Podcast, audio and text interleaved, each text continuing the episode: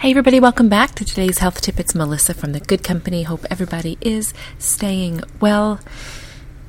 Today I want to talk real quickly about the power of play and the importance of play in our lives. Yesterday I got to play some tennis. I had not picked up a racket since March. That is about 6 months ago.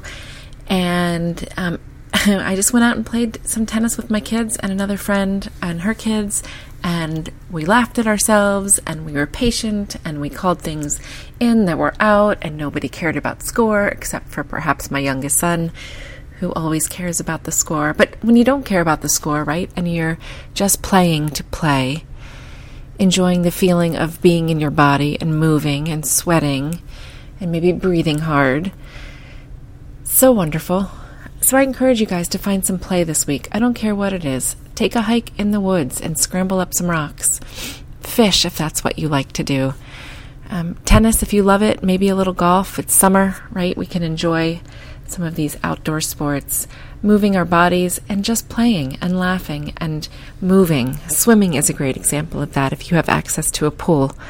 If you ever get to go to a pool and you hear kids screaming and laughing. So much sounds of joy as we move and play. So that's all for today. Just this week, try to get some movement in that feels like play, where you're not keeping score and you're laughing and cheerful and feeling your body. And let me know how that feels. I bet it feels pretty good, because yesterday it felt great to me, and now I'm trying to figure out how to get some more into my week. So go play.